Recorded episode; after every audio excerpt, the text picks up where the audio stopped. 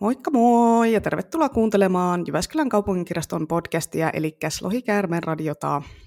Vuosi 2022 on saapunut ja tuonut mukanaan uusia tuulahduksia tällekin podcastille, kun tässähän tosiaan tuli pieniä henkilöstövaihdoksia, kun meidän vakkarijuontaja Tomi joutui jäämään muiden työkiireiden takia sivuun. Ja sitten, no tässä vaiheessa lähetän terveisiä Tomille sinne muihin töihin.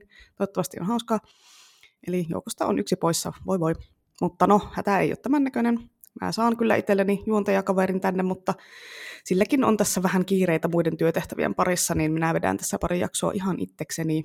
Mutta en mä täällä onneksi mitään yksin puhelua pidä, vaan mä oon kutsunut tähän ja ensi jaksoon vieraan, joista ensimmäinen on supermahtavan Neon kaupunki kirjasarjan toinen hurmaava kirjailija Neitonen, tai siis Rovanen, eli Desderen Tievaa. Tervetuloa. Hei, kiitos. Tämä on ihana podcast. Musta on, mä oon tosi iloinen, että mä saan olla täällä vieraana. Ihana on saada sut tänne vieraaksi. Ja ihanahan oli sun viime vuonna ilmestynyt Nuorten sääromaani, jota ehkä sivutaan tässä podcastin jaksossa myös hieman, mutta varmaan pidetään pääpaino tässä keskustelussa siellä Neon kaupungissa, fantasiakirjallisuudessa, spekulatiivisessa fiktiossa, kirjoittamisessa ja näin poispäin, mutta ei nyt kuitenkaan ruveta ihan liikaa rajaamaan tätä keskustelua etukäteen. Katsotaan, että mihin tämä keskustelu meidät vie, eikös niin? Kyllä. Mutta eihän tämä olisi Lohikärmen radion jakso, ellei me aloitettaisi tätä vanhalla kunnon Mitä luet nyt osiolla. Tai mikä se nyt olikaan se armoitetut koodeksimestarien jotain suositukset, minkä Tomi keksi Skifin jaksossa, mutta koska minä en tatuoinut tätä Memento-tyylin kämmen selkään, niin olkoon tämä nyt tällä kertaa vielä tämmöinen helpommin muistettava Mitä luet nyt osio. Eli kerro meille Des, mitä luet nyt? Mä kerron, mitä mä oon just lukenut. Mä sain eilen luettu trilogian loppuun, ja mä haluan puhua tästä, koska mä oon jotenkin, mulla on ihan pirinen olo. Eli mä oon just lukenut tämän Stephen Baxterin Mammutit-trilogian, ja tähän, mä aloin lukea tätä silleen ihan viattomasti, mä tämmöisenä ysärilapsena, joka rakasti Jurassic Parkia, niin tykkään isoista eläimistä kovasti, niin mä ajattelin, että kiva lukea eläinfantasiaa.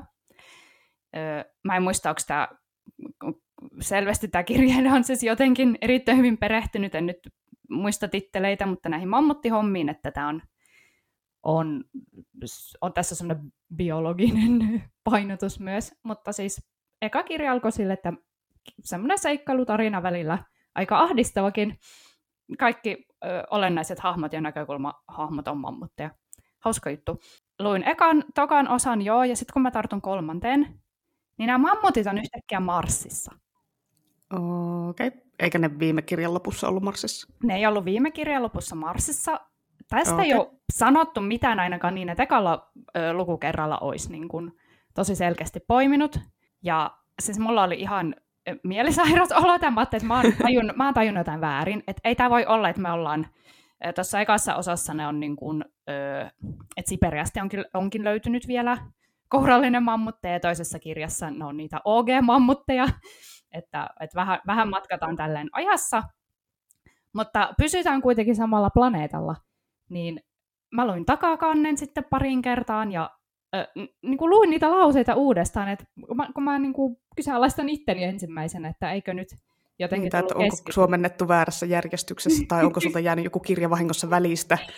niin, ja sitten se kansikin on vielä, se on, se on semmoinen punainen se tausta ja semmoinen punertava se tausta. Että kyllä ne vaan on siellä Marsissa ja mä aloin todella pakkomielteisesti lukea tätä trilogiaa loppuun. Että oli muutenkin, muutenkin Kokoisella oli avaruusraketilla ne on mennyt sinne, miten ne mammutit mahtuu sinne, miten ne saa kypärän päähän sen avaruuspuvun.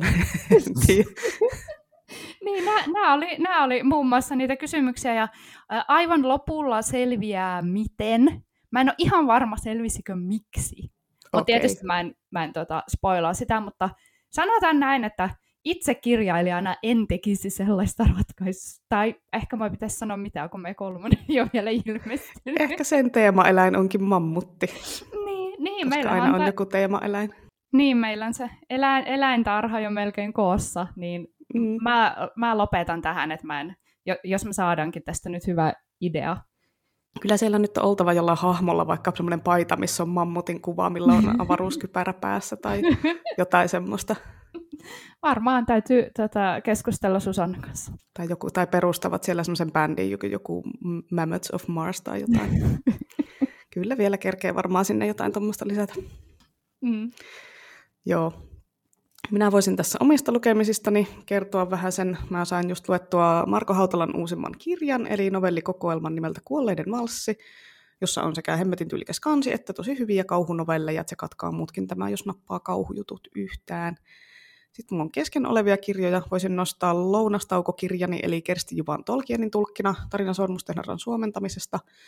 Kersti Juvahan on mun ehdoton lempparisuomentaja ja muutenkin hieno ihminen. Ja tämä kirja on tosi mielenkiintoinen sekä Sormustenherran ystäville että yleensäkin ihmisille, jotka on kiinnostunut kääntämisestä. Ja just passelin luettavaksi tälleen vähän kerrallaan lounastauolla. On aika tiukkaa asiaa, niin sitten ei ehkä pysty lukemaan sille alusta loppuun kerralla, mutta tolleen lounastauolle sopii. Ja kotona mulla on sitten kesken Katriona Wardin Last House on Needle Street kauhuromaani, joka pitäisi nyt sitten lukea vauhilla, kun siihen on jotkut, jotkut muut on te, ihmiset on tehnyt siihen varauksia. Siis vitsi mitä ärsyttävää, kun muut ihmiset varailee niitä kirjoja, joita sulla on kesken, että niin ei ole kyllä mitään tapoja porukalla. Mm-hmm. Eli tämmöinen hirvittävä kirjalimpo mulla on tällä hetkellä. Ja tämän takia omia kirjoja ei koskaan ehdi lukemaan. Onko sulla näitä samoja ongelmia tämän, tämmöisen niin kanssa vai oletko sä sellainen lukija, että sä suunnittelet, mitä sä luet ja sitten pysyt tiukasti siinä suunnitelmassa? Öö, mä en suunnittele ja mä en oikeastaan ole ikinä ollut semmoinen, että mä menen kirjastoon ja sitten mä haen hirveän kasan sieltä ja sitten mun on pakko yrittää lukea ne kaikki. Kyllä mä aina palautan joitain lukematta. Et, no ehkä sille lyhytnäköisesti suunnittelen, että mä aina haluan sen kirjastokasan valloittaa. tänä vuonna mulla on sitten hyllynlämmittäjä haaste itselläni, että mun on tarkoitus tänä vuonna lukea, joko lukea tai hankkiutua eroon vähintään ö, niin kuin, mä en muista montako niitä oli, mutta siis puolet, puolet luetaan tai osa lähtee tänä vuonna. Piste. No niin. Pitäisi varmaan itsekin tehdä joku vastaava. Mulla on niin kuin vuosikausia kirjas, kirjoja seissy hyllyssä ja en mä vaan niin kuin, ikinä tartu niihin. Pitäisi ehkä vaan tehdä jotain sillekin pinolle. Mutta joo, ei kai tässä muuta kuin aloitellaan vaan itse asian kanssa. Eli vieraana on tosiaan tänään hyvä ystäväni Des, joka sen lisäksi, että se on ihan huippukiva tyyppi, niin se kirjoittaa myös hirveän hyviä kirjoja. Mutta niille, jotka ei tunne sua, niin haluaisit sä vähän kertoa itsestäsi jotain pientä semmoista, niin kun, ei tarvi ihan koko elämän tarinaa, mutta jotain semmoista. Öö, tiivistetty, tiivistetty elämän tarina. tiivistettynä. Joo, no... Öö, hissipuhe. hissipuhe. Joo, no mä oon kirjailija. Mä oon kirjoittanut ystäväni ja kollegani Susanna Hynysen kanssa tota Näön kaupunkitrilogiaa, että se on, se on Suomen venäjästä kertovaa aikuisille suunnattu ö, urbaanifantasiasarja. Ja multa iteltäni on tullut myös toi Innan jo mainitsema ihana kirja, joka on nuorille suunnattu realistinen sääromaani. Että silleen niin kuin ihan, ihan eri asia tavallaan, mutta sitten ei kuitenkaan, koska koko mun tuotannossa näkyy tämä suomen venäläisyys. Mä itse siis olen muuttanut seitsemänvuotiaana äitini mukana Venäjältä Suomeen ja mm, niin kuin nämä, nämä asiat ehkä näkyvät kaikessa, mitä on ainakin toistaiseksi kirjoittanut. Mm. Et on, on eri kohdeyleisöä ja myös eri genreet. Mä oon, mua kiinnostaa monet, monet asiat, mutta sitten ehkä ne teemat yhdistää, eli toiseus on myös lukijana yksi mun lempi, lempiteema, mutta sitten on tuommoista ulkopuolisuuden tunnetta ja yhteisöteemaa ja sanoisin, että ne on kaupungissa käsitellään myös traumoja ja kaikki nämä kirjat on myös sateenkaarikirjallisuutta, että se näkökulma niissä on. Itse tykkään musiikista ja harrastan tanssia, jos jotain tämmöisiä ulkokirjallisia asioita. Ja kissoja on. Juu, täällä on kaksi kissaa. Mä oon lukenut ne ulos mun työhuoneesta, että toivottavasti ne ei raavi tuota ovea. Joo, voitaisiin vähän tähän alkuun keskustella vaikka ihan kirjoista ja kirjoittamisesta ja sitten vähän myöhemmin syventyä tuohon Neon kaupungin ihmeelliseen maailmaan. Onko sulla millainen suhde fantasiakirjallisuuteen, että onko sä pienenä lapsena lähtenyt Sormusten herralla liikenteeseen vai miten, miten kaikki on alkanut? No en ole lähtenyt Sormusten herralla liikenteeseen. Mä oon aina ollut vähän semmoinen syty-ihminen, että silleen ei mikä ihme, että on päätynyt kirjoittaa nimenomaan urbaanifantasiaa. Myöskään en ole pienenäkään ihan hirveästi innostunut semmoisista kaukaisen historian sijoittuvista asioista, taikka sitten tämmöisestä fantasiasta, semmoisesta keskiaikafantasiasta niin sanotusti. Jos mä vähän laajennan, jos puhutaan Spefistä, niin mullahan vampyyrit on tosi kova juttu ja olivat jo pienenä mulla ala-asteella. Äiti yritti tuoda noita pikkuvampyyrikirjoja ja mä tuhahtelen niille ja sitten kävin hakemassa verenvangin kirjastosta. Et se, se on semmoinen, ton Anne Ricein ne pari ekaa kirjaa on ollut tosi formatiivisia ja mä oon sitten lukenut Kingia paljon aikoinaan. En tiedä luinko liikaa, koska mä en itse asiassa nykyään pysty kuluttaa kauhua käytännössä yhtään. Tommonen, tommonen hassu, hassu juttu kävi valitettavasti. Ja se, miten mä oon ehkä tätä urbaanifantasia kohtaan kulkenut, mähän on noita yliopiston opinnäytetöitä tehnyt kotimaisesta fansusta, niin ihan niinkin vähän aikaa sitten, tai onkohan siitä jo kymmenen vuotta, kun Annukka Salama Faunoidit ilmestyi. että mun graduhan käsit- mm. käsitteli myös niitä, niin musta tuntui, että se jotenkin ihan lopullisesti heitti mut siihen urbaanifansu-päätyyn, kun mä tykkään, no just semmoisista ainakin kohtalaisen nykyaikaisista jutuista voidaan palata tähän, kun puhutaan Arman kasarista jossain vaiheessa. Mutta, mutta tota, semmoinen, niin en mä tiedä, musta se on vaan tosi ihanaa, että on niitä urbaaneja elementtejä ja sitten sen lisäksi voi tapahtua ihan mitä vaan. Joo, äh, sitten noi dystopiat on semmoisia, joista mä oon tykännyt.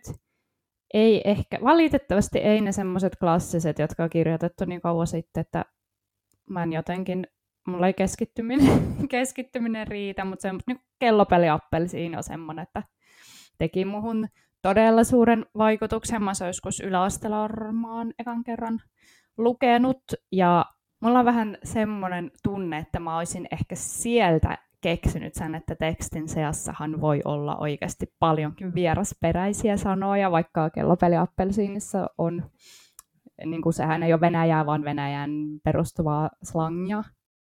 Ah, okei, okay. mä en ole lukenut sitä koskaan, okay. niin en tiennyt, siinä on semmoista. Joo, ja siis se on kuitenkin niin lähe, siis monet sanoista on, on käytännössä Venäjä, tai siis hy, hyvin hyvin lähellä sitä, niin mähän luin sitä silleen, että ne sanat, jotka ei ollut justinsa tai oli jotenkin vähän omituisesti, niin mä pystyn päättelemään yhteydestä mm. kuitenkin, mitä tarkoittaa. Mä olin lukenut sen loppuun ja sitten mä huomasin, että aah, täällä on sanakirja lopussa, että, että mä, en, mä en tietysti sitä tarvinnut, mutta mutta tuommoinen silloin teininä ehkä enemmän se vetosi, että vau, tämä on superväkivaltainen ja tämmöinen outo, kuin, kuin että olisi ehkä ihan kunnolla ymmärtänyt, mistä, mistä on kysymys.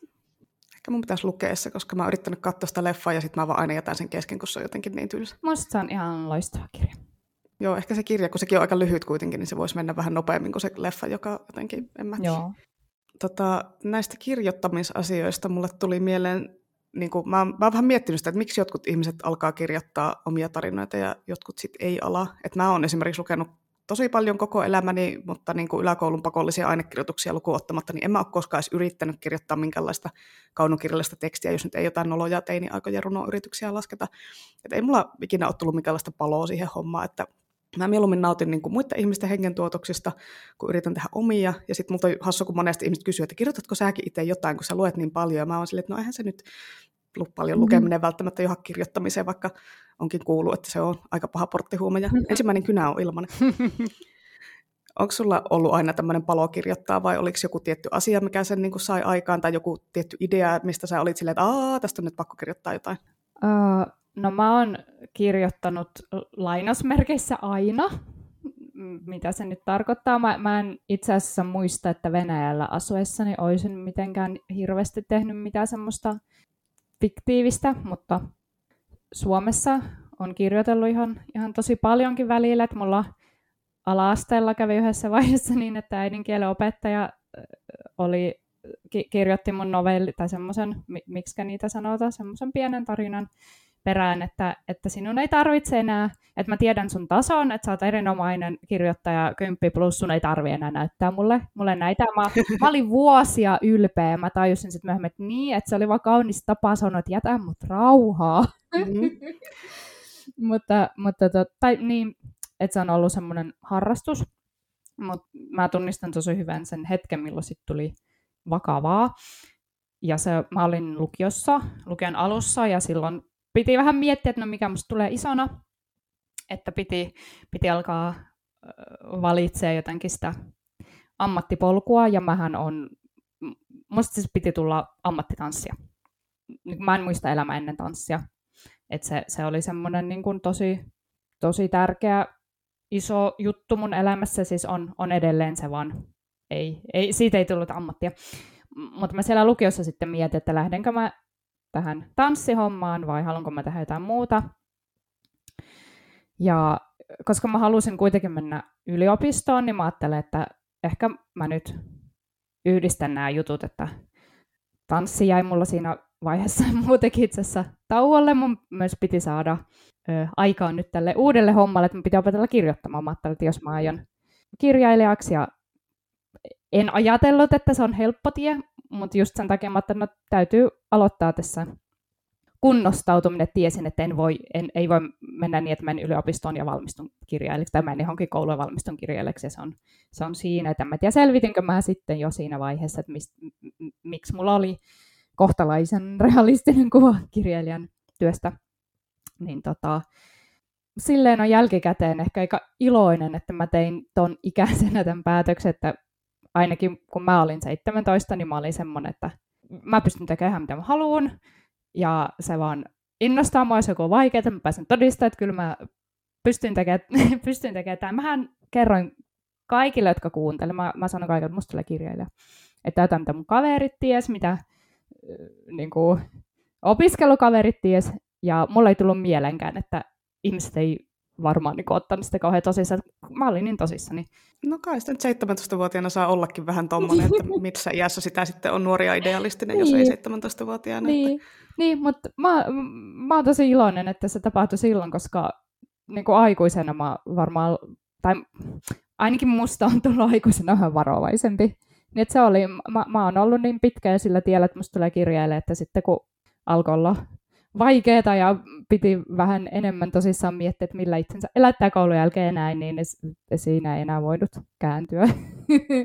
Niin, no, niin no siis totta kai niin kuin, kyllähän se niin kuin, ruokkii sitten sitä, että varsinkin jos on tuommoinen, että ei luovuta heti, jos joku asia on vaikeaa, tosin kuin minä, minä olen just semmoinen, joka on silleen, ei, en osaa heti, no niin, en ruppe.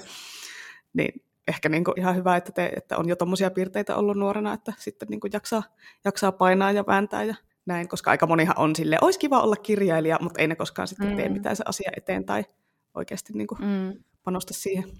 Varsinkin voi olla semmoinen niin kuin idealistinen, romanttinen kuva siitä kirjailijuudesta, että sitä vaan siellä niin kuin, ihanan semmoisen erkkeri-ikkunan ääressä kirjoitellaan vanhanaikaisella kirjoituskoneella tai jotenkin silleen, että la la la, semmoista ihanaa pohemia, vaikka ei se, eihän se semmoista ole kuin elokuvissa korkeinta. No ainakaan mun kirjailijan elämä ei ole en, en tiedä, onko hirveän monen suomalaisen kirjailijan elämä, niin. että aika niin kuin, ehkä just joku, joku tota, Laila Hirvisaari on, on saattanut olla tämmöinen kirjailija ja nämä tämmöiset, mutta niitä nyt on niin harvassa, että ehkä ei kannata sen perusteella vielä ammattiaan valita, että pääsee näpyttelemään erkkeri äärellä. Niinpä. Mites, kun minä olen aina halunnut niin kuin, haastatella Stephen Kingia, niin vaikka et sinä ole Stephen King, niin minä tota, kysyn sinulta nyt tämän kysymyksen, minkä, minkä Stephen Kingiltä kuulemma aina kysytään, että where do you get your ideas? Että niin kuin, mistä, ne, mistä ne ideat tulee, varsinkin niin kuin spekulatiiviseen fiktioon, kun siinä nyt kuitenkin siitä voi tapahtua, no nyt ihan mitä vaan, kyllä siellä nyt aina jotkut raamit on, mutta kuitenkin silleen niin kuin paljon villimmin voi tapahtua asioita kuin oikeassa elämässä, että miten, niin kuin, mistä niitä ideoita saa semmoisia, mitkä mistä tietää, että haat, että tästä tämä on niin tarinan, tarinan veronen idea? No siis ensinnäkin mun mielestä Spefissä voi kirjaimesti tapahtua mitä vaan, kun itsehän ne raamit siihen rakennetaan. Mm. Että puutun heti ensimmäisenä tuohon. Mm, niin. joo, joo, tietenkin, mutta kuitenkin se on, ne on kerrottava lukijalle sitten myös, että mitkä kyllä, ne raamit kyllä. on. Että just nämä mammutit Marsissa on vähän tämmöinen, että mitkä raamit tässä nyt sitten on oltu, ja sitä ei ole muuten kerrottu lukijalle ollenkaan. joo, tota, mä en tiedä, onko mulla vähän tylsä vastaus tähän, vai onko tämä vaan kuvaavaa, kun mä kirjoitan niin kuin muutakin kuin spefiä, ja mä toivon, että mä jatkossakin voin kirjoittaa sekä että. Mä oon tosi temaattinen kirjoittaja, että mulle, mä, mä en näe mitenkään kovin suurta eroa siinä, että kirjoitanko mä nyt tota, Neon kaupunkia vai tätä romaania. Totta kai niin kuin, tai niin kuin huolimatta siitä, että se muoto on erilainen ja näin, mutta niin jos mä mietin sitä genre, se onko siinä jotakin yliluonnollisia elementtejä tai tämmöisiä niin spefi-elementtejä vai ei, niin se, niin kuin se ei tunnu mun prosessissa välttämättä niin merkittävältä, koska mä rakennan kaiken sen ympärille, että mikä on se ydinasia, mitä mä haluan käsitellä. Et esimerkiksi kun mä lähdettiin kirjoittamaan Neon kaupunkia, niin mulla oli silloin yksi realistinen käsis kesken, jossa käsiteltiin venäläisten maahanmuuttajien elämää niin kuin sen maahanmuuton jälkeisessä ajassa. Eli mm. niin kuin just toimi, niin kuin missä ne kaupungin hahmot on. Ja sitten si- siinä oli se iso, iso toiseuden teema, mikä ne on kaupungissa on, että tavallaan kaikki ydinkiinnostukset sit laitettiinkin tähän uuteen, uuteen yhteiseen projektiin. Mutta no, no on, kahdestaan kirjoittaminen on silleen eri asia, mutta jos mä mietin yksin minun, miltä musta tuntuu, kun mä, tai millaista se on, kun mä saan jonkun idean tai rakennan jotain kirjoitussuunnitelmaa tai kirjoitan sitä lukua, niin mulle sille vaan ei ole niin iso merkitystä, onko se spefiä vai ei, niin sikäli mä en koe, että tarvii mitä sen, tai niin kuin se, mikä, tuleeko siihen spefi-elementtejä vai ei, niin se, se riippuu siitä asiasta, jota mä käsittelen, ja sitten mä mietin, että mikä hyödyttää sitä, sitä teemaa tai, tai jotain semmoista oivallusta ehkä, jota, jonka mä haluan tuoda esiin. Että se muoto ja genre näytöt tulee niin kuin jälkijunassa. Joo. Kai niitä ideoita nyt tulee ihan koko ajan kaikkialta. Ja... Siis ide, mun mielestä ideoita on niin kuin aivan, aivan kaikkialla. Musiikki, mitä sä kuuntelet, sulla voi tulla sieltä, tai elokuvat, totta kai muut kirjat, mutta en mä tiedä, semmoiset arkikeskustelut, mä koen, että mä saan somesta tosi paljon ideoita. Ne on, ka- ne on kaikkialla, se pitää vaan, itsensä pitää vaan kouluttaa siihen, että sä otat tosissaan sen, että on ihan oikeasti idea, laitat se talteen, kirjoitat se ylös ja sitten myöhemmin kehittelet siitä jotain. Että semmoiset, mä, mä uskon, että kaikki kirjailijat on aika virittäytyneitä, että jos on intuitiivisesti kiinnostunut jostain tai joku juttu on semmoinen, että hei, että on siisti, niin vaikka sä et olisi heti silleen, aha, tästä tulee tarina, niin jotenkin semmoista tyttöjen kerääminen on varmasti jopa semmoinen automatisoitunut juttu. Niin, että vaikka ei siitä tule tarina, niin siitä voi tulla joku yksi juttu johonkin tarinaan, että niin kuin se on vaan siellä. Niin, niin mä, voin, mä voin kertoa yhden esimerkin, tämä, tämä oli niin hauska, mä en, ei, ei jotenkin ajatellut, että tämä päätyisi kirjaan, mutta kun tuossa spiraalitiessähän on hevonen ihan kannessakin, mm. että me, meillä on siellä semmoinen heppajuoni, Öö, niin, niin siis tähän liittyy yksinkertaisesti vaan siihen, että kun ne on kaupunki yksi oli ilmestynyt, niin mun kaveri löysi semmoisen kirjan kuin Tarkkiksen tivoliponit. Mm, ja sitten me joo. nauraskeltiin sille, koska tämä on yksi ne on kaupungin päähenkilöistä. Niin tota, ja mä luin sen kirjan, ja se oli, siis se on muutenkin hyvä kirja, mutta tietysti oli ekstra hauskaa. Ne on kaupungin kirjoittajana sitä lukee, mutta niinku, tästä tuli vähän semmoinen sisäpiiriläppä meillä, ja tämä mun ystävän välillä ja Susannalle tietysti heti kerrottiin, ja lukikohan joku mun muukin kaveri sitten sen Tivoliponin kirjan. Mutta sitten mä vaan oltiin silleen, että no laitetaan, laitetaan tämä meidän kirjaan. Mm. Että tästä, se, se, miksi meillä on hevonen, niin johtuu siitä, että Ysärillä kirjoitettiin tämmöinen tämmöinen heppakirja. Et tä, tä, tässä on yksi konkreettinen esimerkki, mistä idea on tullut. Mm. Sieltä se musti tuli. Sieltä se musti tuli. Mm, ihana heppatarinan taustatarina.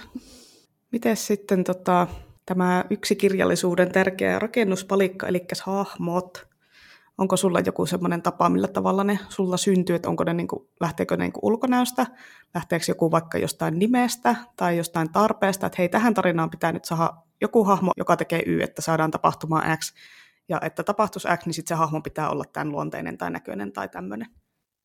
No tota, tapahtuu, tota, viimeiseksi kuvailta tapahtuu aika paljon, ja se on musta hauskaa, koska se on tekninen tarve, mutta sitten siinä vähän pääsee keksimään jotain, jotain ihan uutta. Mutta jos miettii semmoisia olennaisempia hahmoja, jotka ei, tai no onhan sekin tekninen tarve, että pitää olla päähenkilö tai niin kuin näin.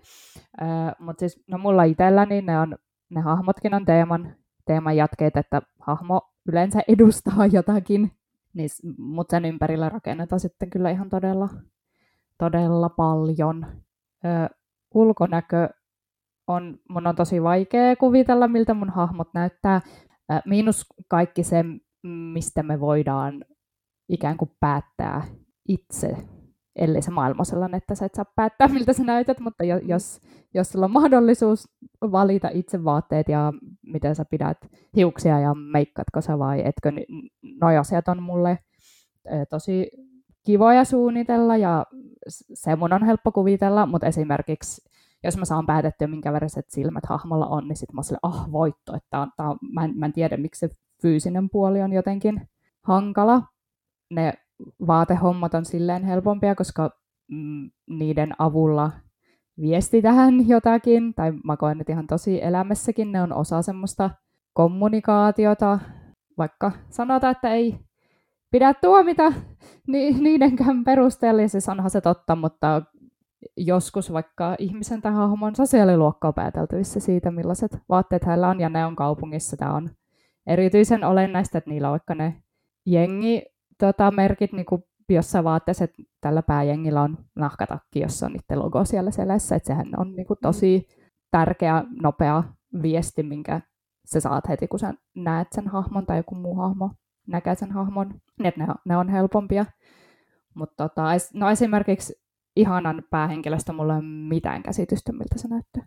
Joo, no siis mä menisin sanoa ihan samaa, että siis kun sinä sille ei ole sille hirveästi merkitystä niin. Niin kuin siinä kirjassa. Mm. E, et niin kun, e, en, en mäkään saanut mitään semmoista tiettyä kuvaa päähän, niin kuin mä sitä luin, mm. että tämä on tämän näköinen tyyppi. Se on ihan kiva, että kaikki voi kuvitella sitten sen näköisessä sen tyypin, kun mm. haluaa. Tai sen isän tai ketä siellä nyt onkaan, niin kaikki niin kuin voi vaan kuvitella. Ja siis jossain neonkaupungissa se olisi tosi tylsä, jos kaikilla olisi farkut ja teepaita niin. Niin kuin pelkästään. Niinpä. Että siellä on selkeästi niin kuin erilaiset tyylit meikata niillä mimmeillä ja jo, jotkut ei meikkaa, joilla on pitkät hiukset, joilla on lyhyet hiukset ja se niin kertoo sitten siellä jotain siitä hahmosta. Niinpä. Ja... Varsinkin kun ne voi vaan mennä kauppaan ja ottaa, hakea sieltä sellaiset vaatteet kun niin. ne haluaa. Että niin kuin ei ole silleen, että ollaan täällä dystopiassa ja täällä rähjäsissä vaatteissa vedetään ja mulla on ollut kolme vuotta tämä sama takki päällä. Tai ehkä niillä on ne rotsit ollut siellä, siellä päällä, mutta ei olla sellaisessa että voi kuitenkin valita sen ulkonäkönsä ja laittaa ne nahkahousut ja korkkarit ja kaikki tämmöiset epäkäytännöllisetkin vaatteet päälle sille. Niinpä, ja tota, mä oon itse alakulttuurit kiinnostaa mä tosi paljon, ehkä erityisesti tämmöiset niin eri musagenreistä lähtee, semmoiset niin musapohjaiset alakulttuurit kiinnostaa mua kovasti, niin ne on kaupungeissa on uskoisin aika paljon tarjottavaa tuossa mielessä niin sellaisille ihmisille, joilla on sama kiinnostus kuin mulle. Ja jonkin verran siitä on tullutkin palautetta, että olipa siisti, että, se, että tässä on spesifioitu, että tällä on tämän merkkiset maiharit, koska tavalla, mm. koska niin kuin, tai nämä on just niitä sosiaalisia merkkejä, että jos, jos sä tiedät alakulttuurista mitään, niin ei se nahkatakki mm. kuin nahkatakki, mutta silleen se on ollut, se on ollut mulle henkilökohtaisesti tosi hauska, että toi on semmoinen sarja, että musadikkarit siitä varmasti muutenkin, muutenkin niin kuin saa irti. Niin sille on ollut kiva saada palautetta, että en ole turhaan miettinyt, miettinyt mikä bändipaita kenelläkin on. Joo, se on kiva, kun siellä on tämmöisiä yksityiskohtia, että ei vaan sanota, että tyypillä on bändipaita, vaan sanotaan, että minkä bändipaita se on. On se vissiin turhauttanutkin joitain lukijoita, mutta siis jälleen, jos, jos sä oot silleen, että oh, jotain heavy-bändejä, niin kuin, mm. jos on yhdentekevää, niin se on yhdentekevää. Mä mietin tätä hahmoasiaa itse, että mä en tiedä voiko tätä siis millään tavalla verrata, että kun itse mä teen niin roolipelejä vasta varten hahmoja, ja mulle hahmon tekeminen lähtee aina niin kuin nimestä. Mulla on puhelimessa tiedosto, mä kirjoitan nimiä ylös aina kun tulee joku hyvä nimi vastaan tai joku sana vastaan, niin sitten mä niin kuin jotenkin saan aina semmoisen, että semmoisen instant fiiliksen niistä sanoista, että hei, tämä hahmo näyttää tältä ja tämä on persoonaltaan tämmöinen. Epä välttämättä osaa siis roolipelata aina sitä hahmoa just silleen, kun mä miellän sen päässäni, mutta mulla on niin kuin, tulee semmoinen vahva vibaa siitä tyypistä, että millainen se on en mä, en mä tiedä, koska mä pääsen pelaamaan semmoista Halla nimistä valkotukkasta kentauribardia, en ehkä ikinä, mutta siellä se on siellä mun päässä odottaa. Onko sulla tämmöisiä pikkuideoita niin kuin liuta jossain puhelimen muistiossa tai just tämmöisiä, niin kuin, että hei, tätä pitää käyttää sitten jossain, tämä pitää laittaa johonkin kirjaan, vaikka ei tämä ole semmoinen kokonaisen tarina aihio, vaan just semmoinen siisti pikkujuttu, mikä pitää laittaa johonkin. No siis pikkujuttuja ylipäätänsä on, on varmasti paljon, jos ei mieti niin kuin pelkästään nimiä. Ja etenkin ehkä kun käsis alkaa olla, että, että se rautalanka on kunnossa, että ihan oikeasti tehdään sitä jo valmiiksi, niin, niin silloin ne yksityiskohdat, silloin mä ainakin teen käsiskohtaisia listoja, että mä haluan, että tämmöinen yksityiskohta, mä haluan, että on tämmöinen pikkukohtaus, mä haluan, että joku sanoo tämän yhden la- replan niin kuin juuri näin, jollakin pitää olla tämä bändi niin kuin tämmöinen tosi pitkä tsekkilista, se, se on musta tosi hauska, mutta noi nimi jutut, kun ehkä Neon kaupunki tuntuu Venäjää osaamattomalle semmoiselta kirjalta, että tässä on tämmöistä eksotiikkaa, mutta siis nehän aivan tavallisia nimiä. Mm. Et, et se on, niitä on valtaosa niistä ehkä vaan sille vähän heitelty, että mä ainoa mitä mä Susannalle sanonut, että ei käytetä mun sukulaisten nimet, hän ei tietysti voi, voi tietää. Mm. Mä oon hänelle niin tehnyt nimillistä, että näitä ei voi käyttää, mutta sitten mä olin unohtanut, oltiinkohan me julkaistu jo toi eka kirja, kun mä muistin, että niin itse asiassa mun mummon siskolla oli poika, jonka nimi oli Nikita. että se meni tosi hyvin siltä osin. mut, no, mutta ei nyt sentään ihan, niinku, ihan super lähisukulainen, niinku, että Joo. varmaan sieltä väki, väkisinkin tulee, tulee jotain samoja nimiä. Niinpä. Mutta onko ne nimet siinä semmoisia, just että kun itse ei tiedä venäläistä nimistä ihan hirveästi, että miten yleisiä jotkut nimet vaikka on, että se olisi vähän niin kuin tekisi kirjan, jossa on suomalaisia hahmoja, että siellä olisi Ville ja Pekka ja Matti päähenkilöinä. Onko ne niin kuin semmoisia harvinaisempia nimiä, tai just jo kirjoittaa nykyään tai nuorten kirja, niin eihän sinne voi laittaa niiden päähenkilöiden nimeksi, jos niitä Pekkaa ja Mattia. Että niiden pitää olla just jotain Jonne ja Leevi ja mitä näitä nyt on näitä moderneja muuten nimi. Joo, onkohan Jonne liian vanhentunut jo? Jonne vissi on, siis Veeti on nykyään se, mikä niin. on korvannut Jonnet, kun sanottiin, että Jonnet ei muista, niin ne on nykyään Veetit on ne. Joo. Mä on sen verran vanha, että mä en tiennyt tätä ennen kuin vasta joku aika sitten opin. Joo, tota, siis pääasiassa ne on aivan basic-nimiä. Mm. to, eh, ehkä just ton takia, että en mä tiedä, ehkä mun päässä se teki tästä kirjasta helpomman, vaikka mä tiedän, että ei se kyllä todellakaan tehnyt, kun ne diminutiivit on vaikeita niille, jotka eivät, eivät osaa venäjä. Tietysti tuo mainittu Nikita nyt on, kun sehän on Euroopassa, ei ole mikään juttu, jos on naisen nimi Venäjällä, se on ainakin, no mä, mun on hyvin, hyvin vaikea kuvitella, että tosielämässä olisi, Venäjällä olisi niin Nikita-niminen nainen. Mutta tässä kirjassahan on selitetty miksi ja miten se on niin kuin ylipäätänsä onnistunut, että joku virkailija on suostunut kirjaamaan tyttövauvalle tämmöisen nimen. Mm. Et se on erikoisuus sitten toi Antonia on, se on ehkä semmoinen vanhahtavampi nimi, mutta sekin on, että sitä kommentoida, että jos siellä on, on poikkeuksia, niin todennäköisesti siinä on myös selitys, että hy, hyvin semmoisia basic nimiä lähes kaikki. Jotenkin toi ulkonäkö tai niin kuin kaikki, kaikki tuommoinen visuaalisuus siinä Neon kaupungissa jotenkin niin kuin itselle semmoista tosi, tosi hienoa, että mun mielestä se on niin tosi visuaalinen kirja, tai ainakin, no itse on aika vahva visualisoimaan asioita muutenkin kuin luen kirjoja, mutta on kuullut, että muutkin on sanonut, että se on vähän niin kuin leffaa kattoisi, että jotenkin mä näen kaiken sieluni silmin, että tietysti mä näen sitten omat versiot niistä hahmoista, ja mä mietin vaan, niin kuin, että miltä teidän niin kuin verran tai mä en tiedä yhtään, miten tuon laustaan, Ksiusa, mitä se laustaa, kerro mulle. Ksiusa. Ksiusa, no niin.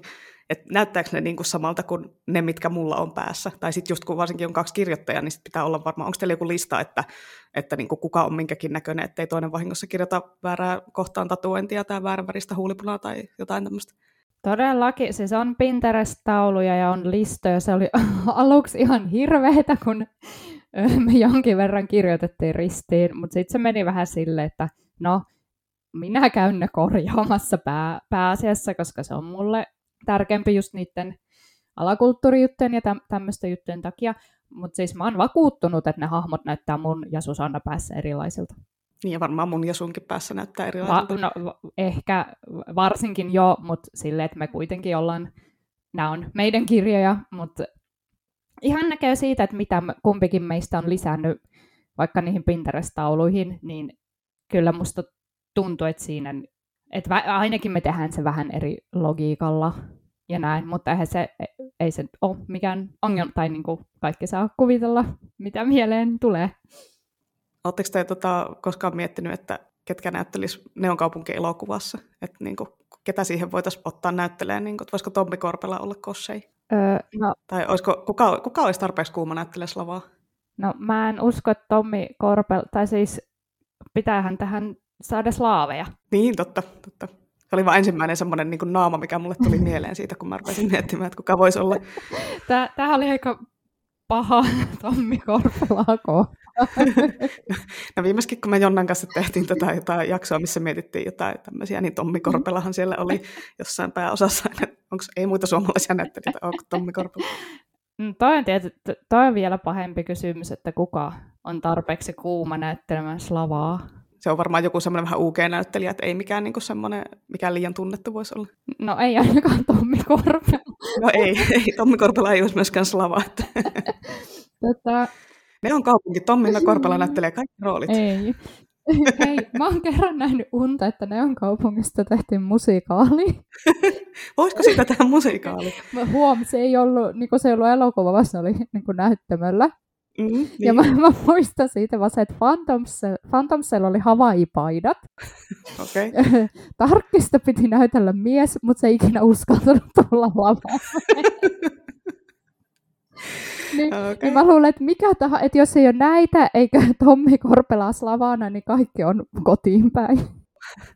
Kyllä mä menisin katsomaan Neon kaupunkimusikaalin heti ensi Se olisi ihan loistava musikaali.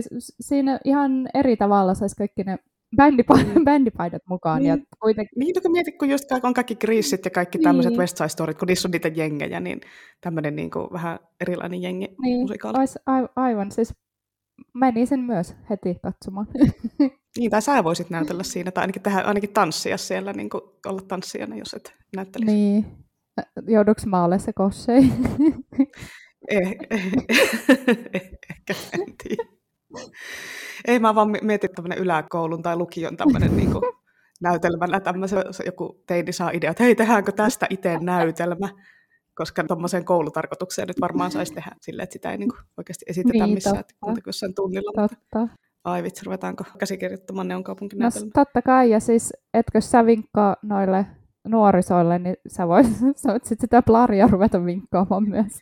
Joo, kyllä todellakin. Ota vähän tuonne, en tiedä, onko yläkoulussa paljon näytelmän tekoa nykyään, mutta... No, kun ne näkee meidän käsikirjoituksen, niin sitten mm. ne laittaa koko opetussuunnitelma uusiksi. Kyllä.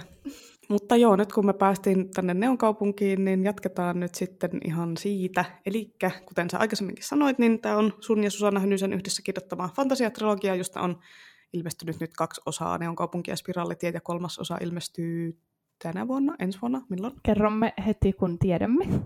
Okay. No, toivottavasti tänä vuonna jo, koska eikö se tullut viime syksynä? Vai öö, milloin se tuli se spiraalitie? Spiraali, spiraalitie tuli viime vuoden keväänä ja kukaan ei no muista niin. sitä, koska multa ilmestyi kirja syksyllä, mutta siis ne on, ne on kummatkin viime vuoden kirjoja. Niin, eli joo, ja sähän kerroitkin tuossa jo aikaisemmin vähän, että mistä se sarja kertoo, eli tota, tämmöistä synkkää urbaania fantasiaa. Minähän olen tosin tästä jo puhunut täällä podcastissa jo aikaisemminkin, ja siis ihan varmasti ihan kaikki meidän kuulijat on tietenkin lukenut tämän jo, koska siis niin kuin, miksei ne lukisi kirjaa, jota mä suosittelen, siis hei haloo. Nimenomaan. En pysty ymmärtämään, miten joku ei olisi lukenut sitä. Mutta siis kun ne on kaupunki on niinku urbaania fantasiaa, niin oliko tämä alusta asti selvää, että siitä tulee niinku fantasiakirja, koska tällä asetelmallahan tästä olisi voinut tulla vähän semmoinen enemmän kauhuromaanikin, että ainakin niinku toi Babajaka ja toi Kossei kuolematon on hahmona semmoisia, että niinku kauhutarinoistahan ne on suoraan, varsinkin toi Kossei hyi olko ihan hirveä äijä. Oletteko te miettinyt, mietittekö te missä vaiheessa tätä genreä silleen, että mitä tästä tulee, vai oliko se vaan ihan seti selkeä tämä urbaanifantasia? Uh, oli. Mun mielestä oli ihan todella selkeää. Ehkä ainoa, mitä me vähän mietittiin, että onko tämä niinku semmoinen dystooppinen juttu, mutta me ajateltiin, että me selvitään helpommalla, ja, tai jotenkin se kiehtoi meitä enemmän, että se olisi se rinnakkaistodellisuus, että on se normaali maailma, josta mennään sinne toiseen maailmaan, että on semmoinen, että ollaan ankkuroitu itsemme kuitenkin niin kuin tähän päivään.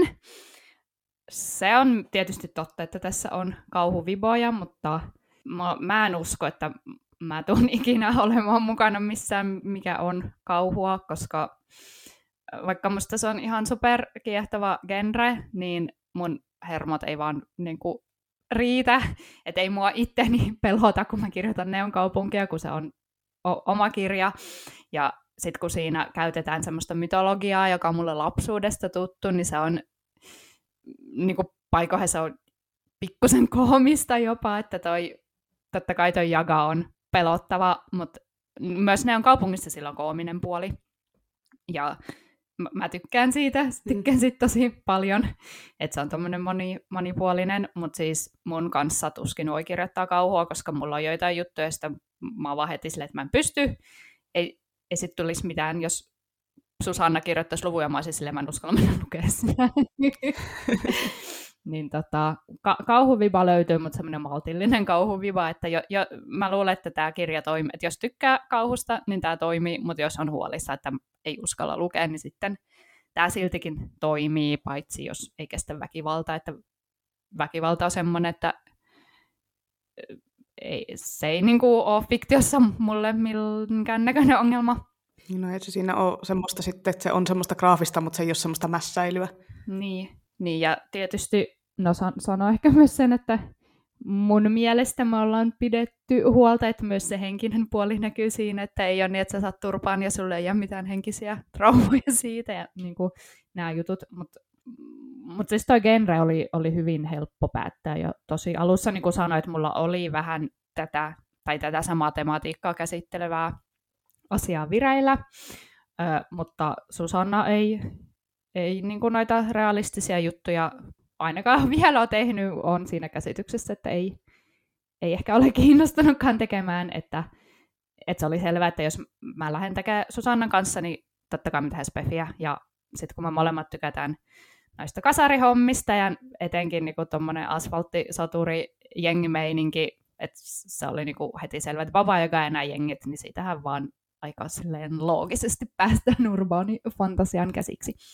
Joo, se on kyllä hyvä yhdistelmä ja sitten vähän semmoinen originellimpi kuitenkin, että ei ole niin kuin menty ihan siitä, mistä aita on matali ja on, on vähän ruvettu keksimään pyörää uusiksi ja kehittelemään semmoista, että, että ei niin kuin tiedä niitä, tai siis kun sitä lukee, niin ei heti arvaa, että no niin, tässä tulee seuraavaksi tämä fantasia-klisee ja sitten täällä tulee mm. tämä, vaan se on niin kuin ihan semmoista uutta ja erilaista.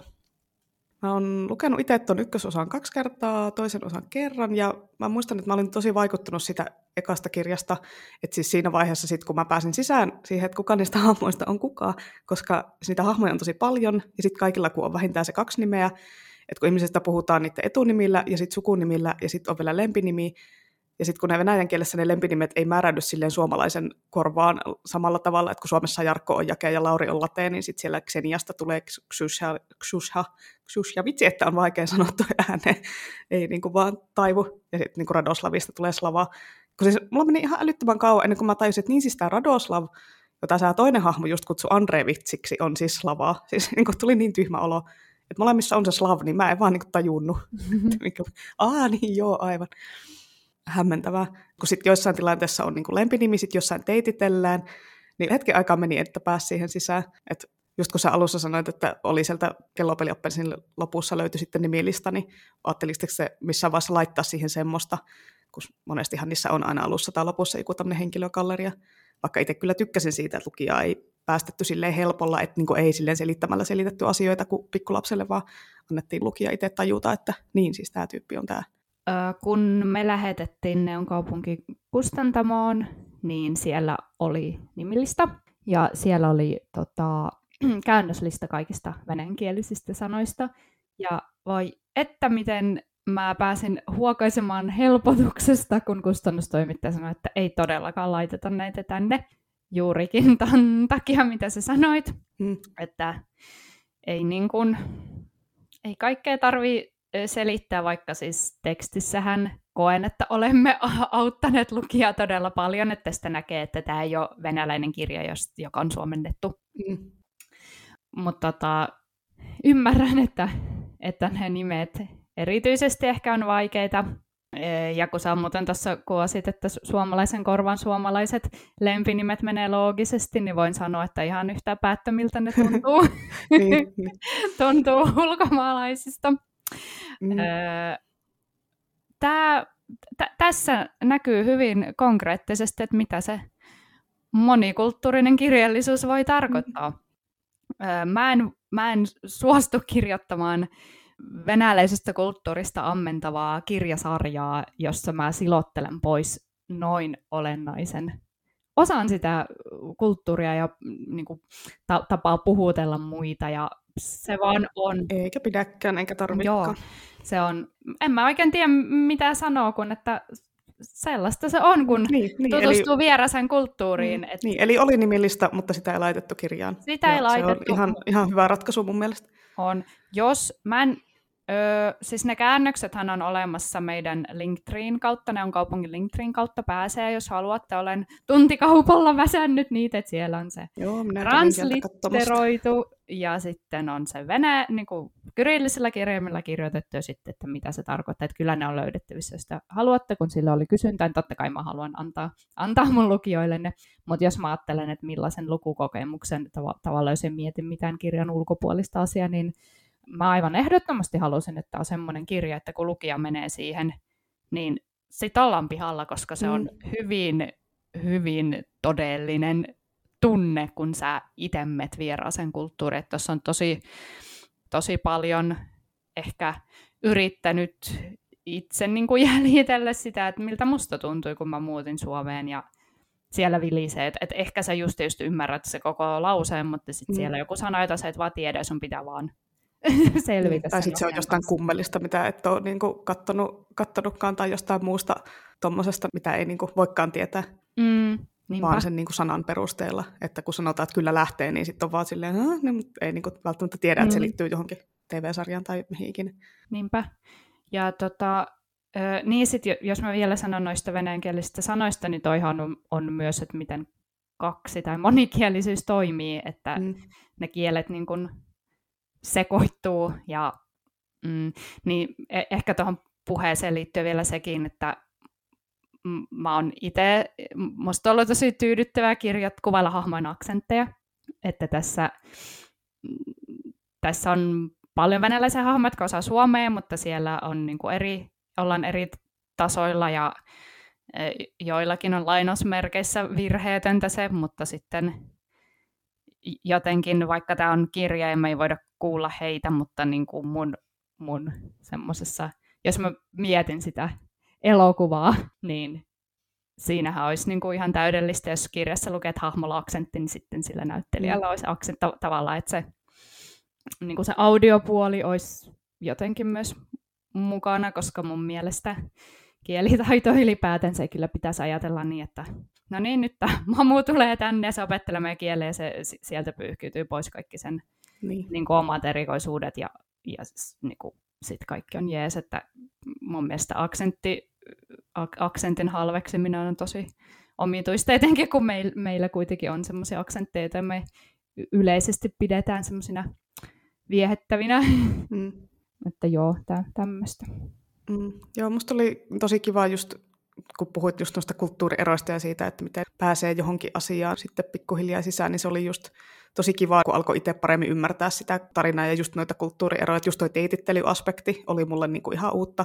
Että se oli tosi mielenkiintoista, miten sillä luotiin semmoisia tilanteita ja draamoja ihan vaan sillä, että joku alkoi teitittelemään aiemmin sinuttelemansa tyyppiä, niin tiesi, että tässä on niinku joku juttu, että se piruilee tai jotenkin, jotenkin niinku tälleen, vaikea, vaikea selittää, mikä siinä nyt oli niin erikoista, mutta mä olin jotenkin tosi vaikuttunut just sitä niiden hahmojen kommunikoinnista, kun ne semmoisilla pienillä vivahteilla teki asioita, että just kun Xusalle sanottiin, että Rova Etelo katsoo nätin suunsa perään, niin se oli just semmoinen, että tyylikkäästi sanottu, että hei, on hiljaa, mutta sille vaivihkaisi, eikä sille turpaki ämmä tyylisesti.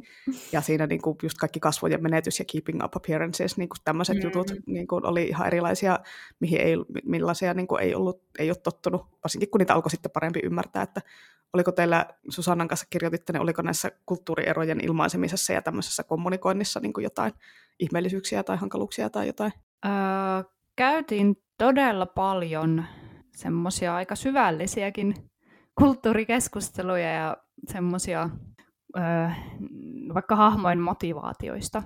Et tosi jotenkin itsekin, tai niin kuin tuli ajatelleeksi niin kuin omia henkilökohtaisia ajatuksia ja kokemuksia ja niin kuin ollut tosi kiinnostavaa niin kuin myös omassa henkilökohtaisessa elämässä, koska harvemmin tulee istuttua alas ja sanotettua sitten, että no tämä tekee näin, koska hän on venäläinen ja mm. jotenkin purettua se, että esimerkiksi just toi julkisen minän ja yksityisen minän aika jyrkkä ero ja se, miten yhteisöllisiä nämä hahmot on, että jotta sinne saa niitä yhteentörmäyksiä ja semmoisia, niin en mä tiedä, kyllä ta- taustalla on todella, todella paljon keskusteluja ja kyllä meillä ihan edelleenkin saattaa olla joissain niin kuin, pikkujutuissa, että mä saatan olla sille, että me ei oikeasti voida tehdä noin, koska toi hahmo ei tekisi noin, koska se vaikka menettää kasvonsa mielestään mm. sen, sen takia, että, että se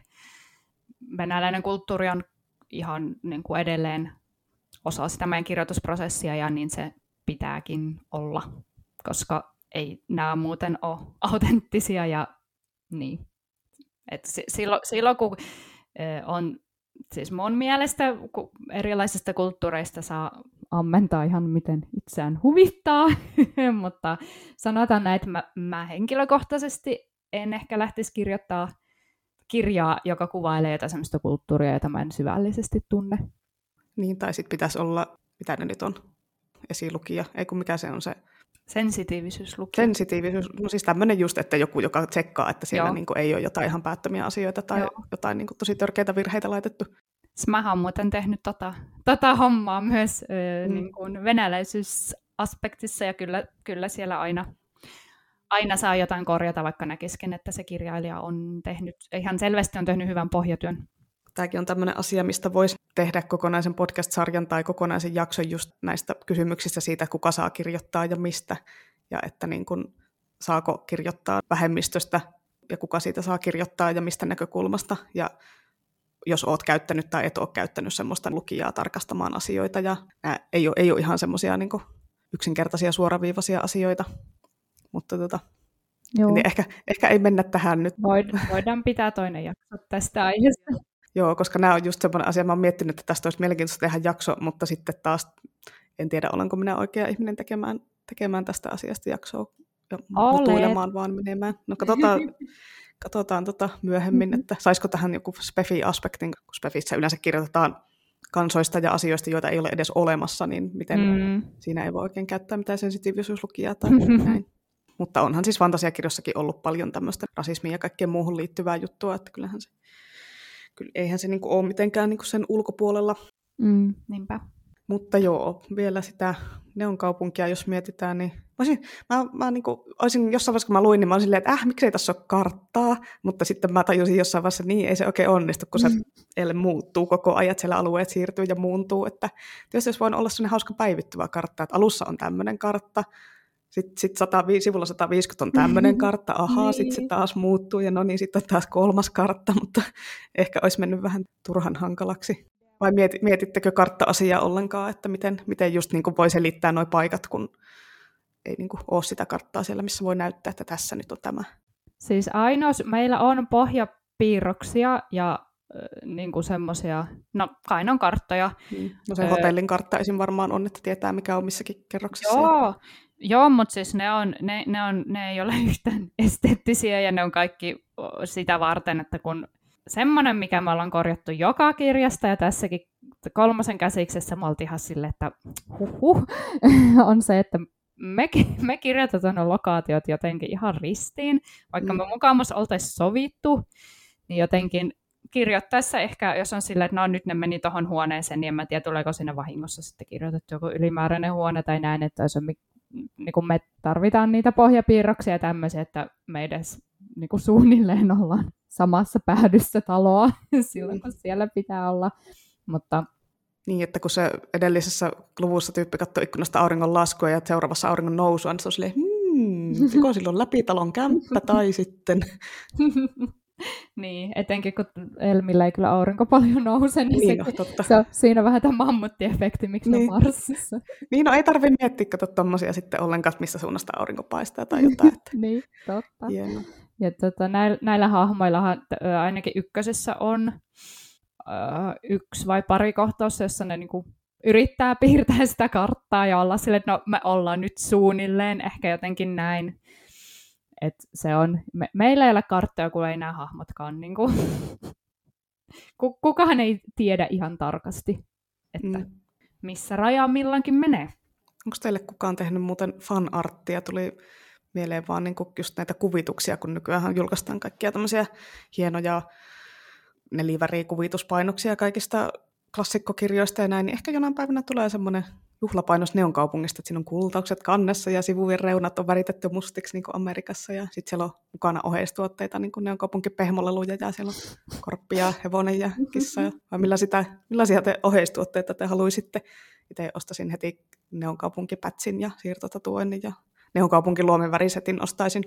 Oo, toi kuule. Millaisia värejä olisi Neonkaupunkin luomivärisetissä? No niin, nyt puhutaankin luomiväreistä seuraavat puoli tuntia. Siis tämä onnistuisi. Toihan olisi, niin kuin, jos mä saisin kaiken tässä maailmassa, mitä mä vaan ikinä haluan, niin mä saisin osallistua Neonkaupunki luomiväripaleetin luomiseen. Kuka sen tekisi? Öö, niin, kuka sen tekisi? No, tota, saa ottaa yhteyttä, katsotaan.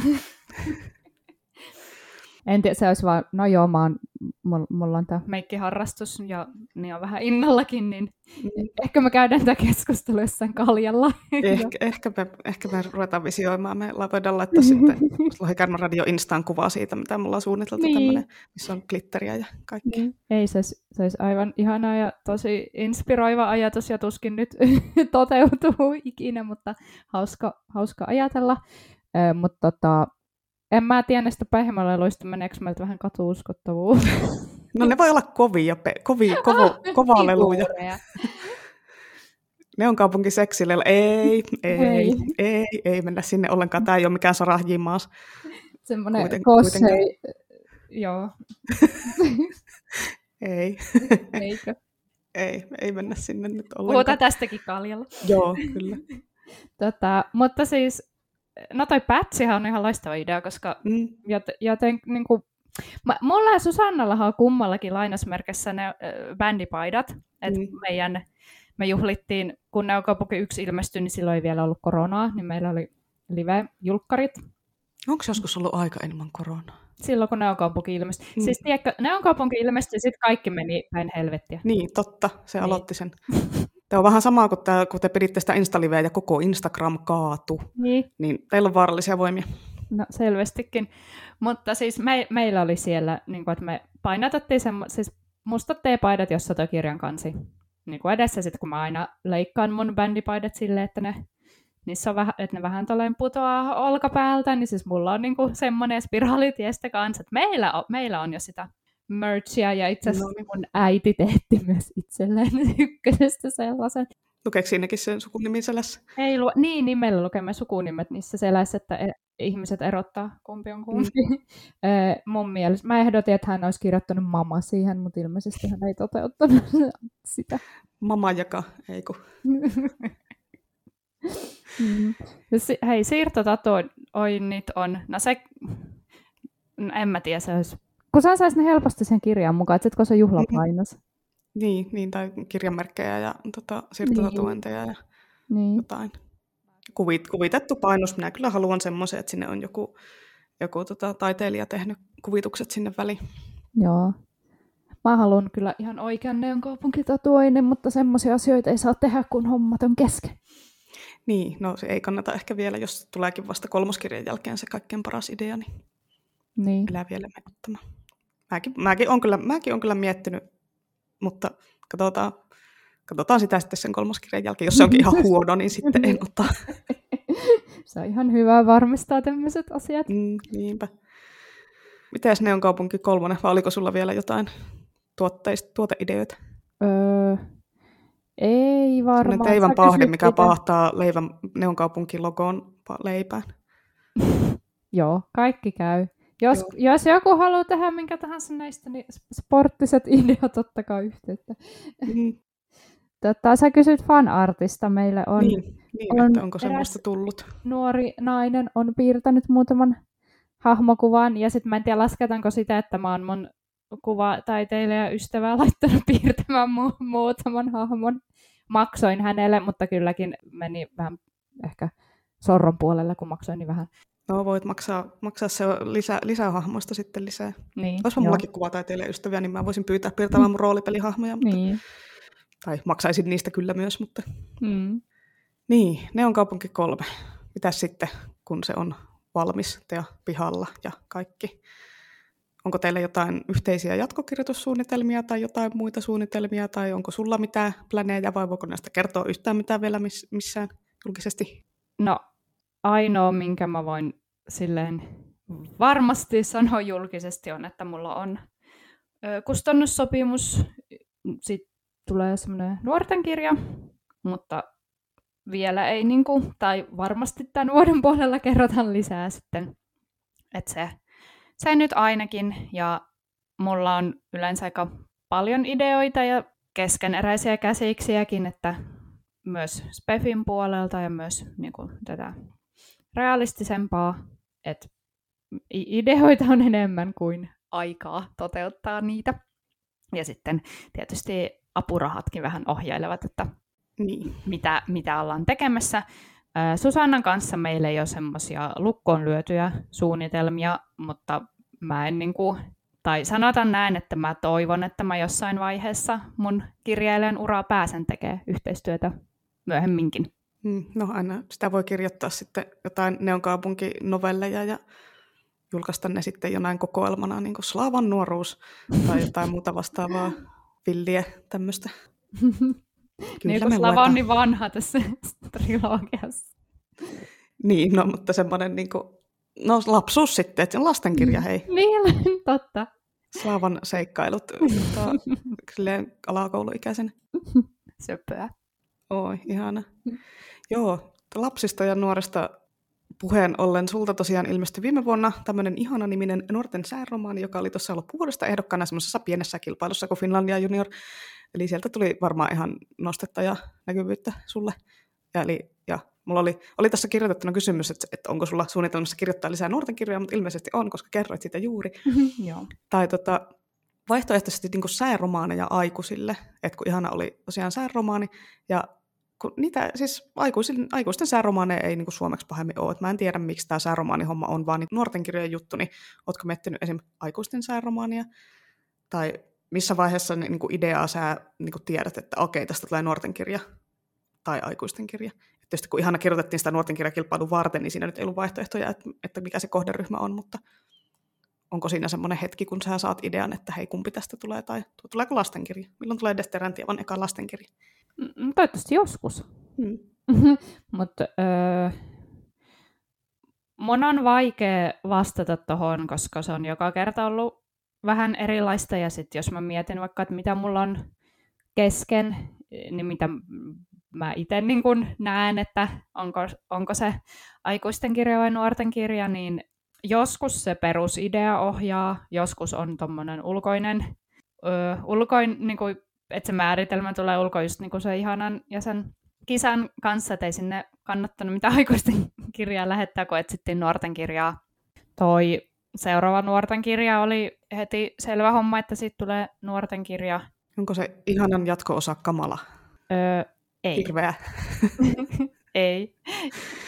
Valitettavasti ei. Kyllä ne menee ehkä jatkumona, mutta mm. tota, ei, ei ole samoja hahmoja. No, ei... Tässä on sulle ilman idea. Kiitos. Muistan lisätä sut kiitoksiin sitten, kun Kamala ilmestyy. Ihanaa. Tai siis Kamala. Olisihan se tietysti hauska, että, tota, mutta mä en varmaan tällä, tällä seuraavalla kyllä saa millään ilveellä vaihdettua sitä nimeä Kamalaksi. joo, joo, no se on myöhemmin sitten. Joo.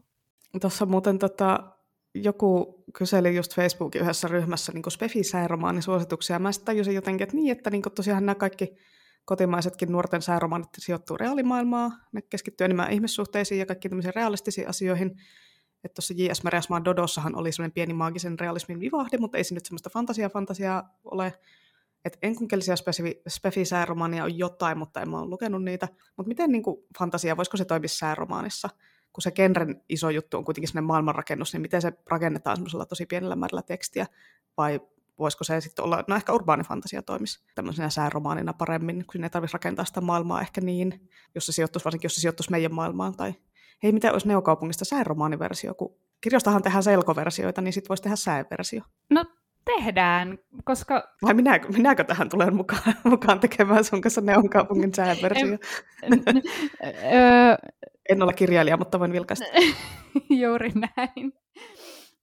Tässä tämä minun me-puheen näkyy kyllä, kun puhuttiin niistä kulttuurieroista. Että... Niin. En osaa puhua vain itsestäni aina. Vahingossa tulin kutsuneeksi nyt tähän.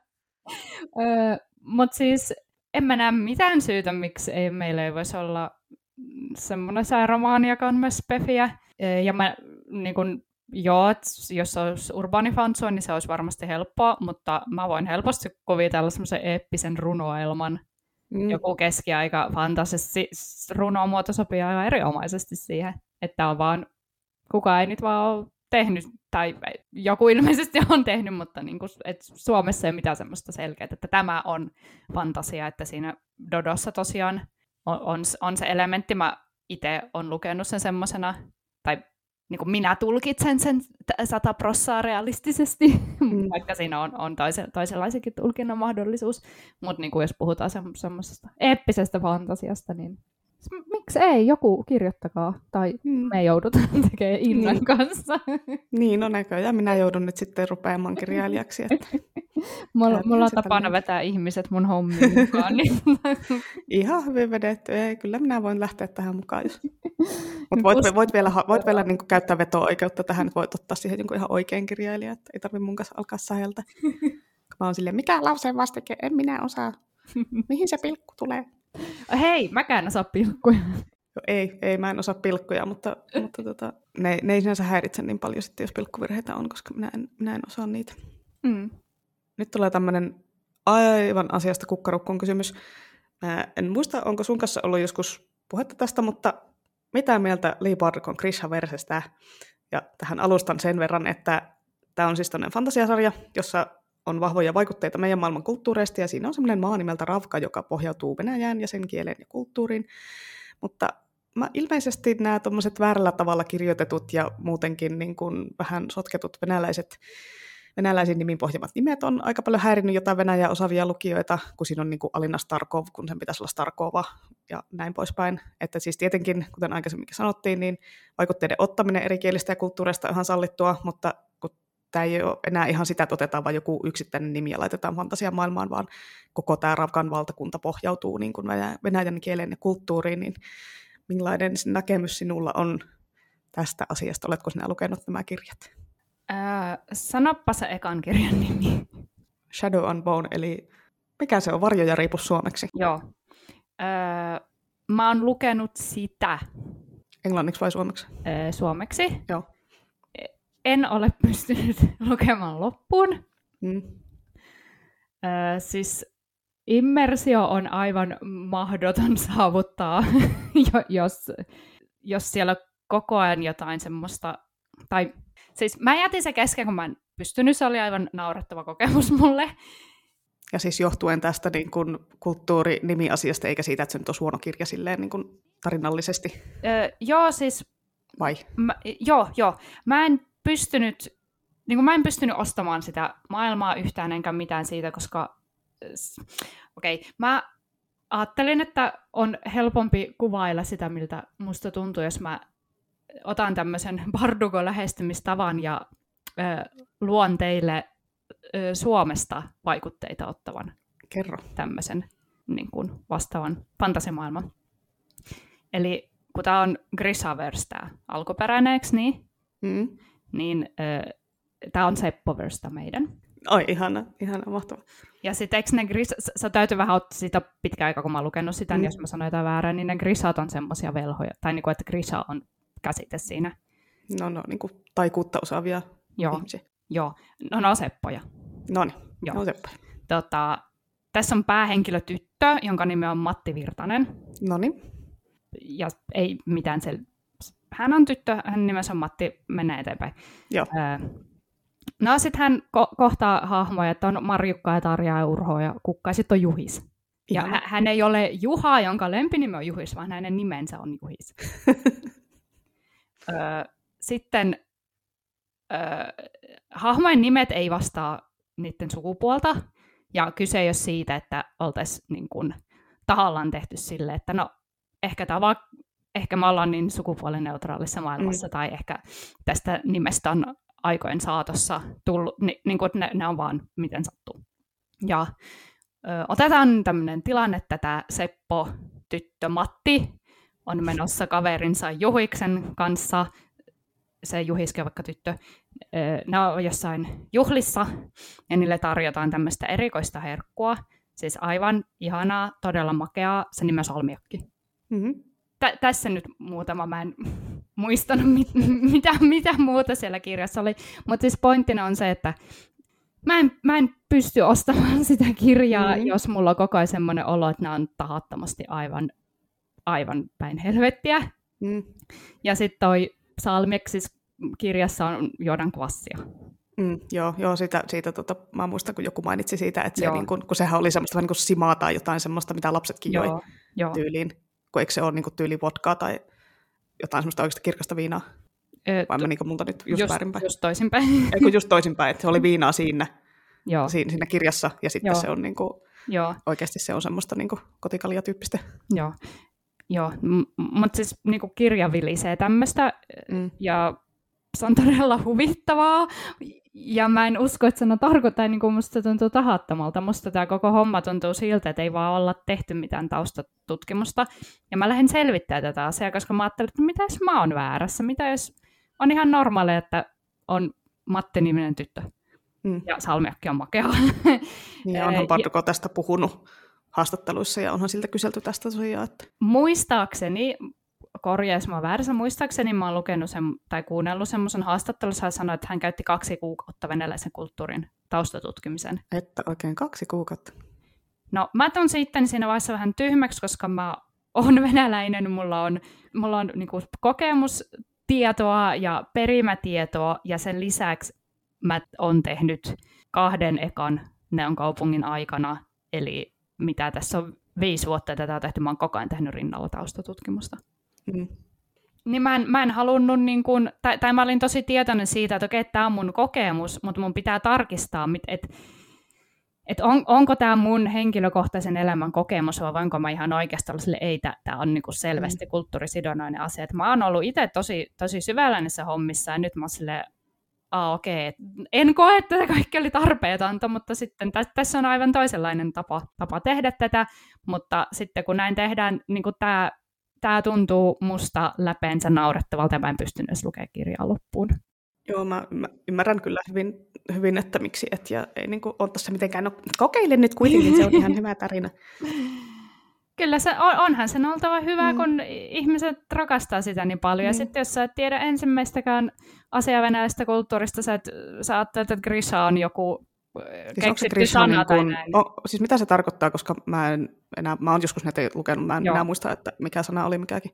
Joo, Grisha on diminutiivi muoto Grigorin nimestä. Ah, okei. Okay. Se on vaan niin kuin, siis se on niin kuin Ehkä tämä, ehkä tämä olisikin pitänyt olla Juhisverse, koska se, se ei ole mm. edes niinku se nimen niin. perusmuoto. Masa, Masaverse, että se on niinku ma, Matti eli Masa. Joo, niin, niin Masaverse, joo. Mutta mä valitsin Sepon, kato sitä varten, kun mä tiedän, että sä teet meemejä, niin nyt mä toivon, mm. että sä teet... Oi vitsi, tästä tulee niin monta meemiä. Niin kato, että sä voit ottaa niitä, siitä TV-sarjasta laittaa Seppo Taalasman naamoja kaikkien kohdalle. Oi, että. Mutta siis varsinkin kun siinä oli semmoisia virheitä, mitkä olisi ollut ihan helppo korjata, just niin kuin toi sukunimi-juttu. Mm. Että niin kuin, et, et niin kuin ihan helppo olisi ollut niin kuin selvittää, että millä tavalla, millä logiikalla ne nimet toimii, että miten siellä, niin kuin, että ei se Starkova voi olla, vaan se on Starkova. Mm.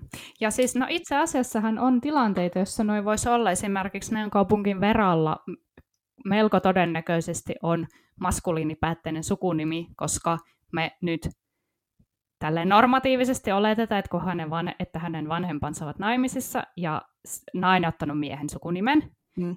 Ja Vera on syntynyt Suomessa, niin eihän, kun Suomessa syntyy lapsi perheeseen, jolla on venäläinen sukunimi, niin eihän, ei Suomessa katsota, että mikä sen lapsen sukupuoli on.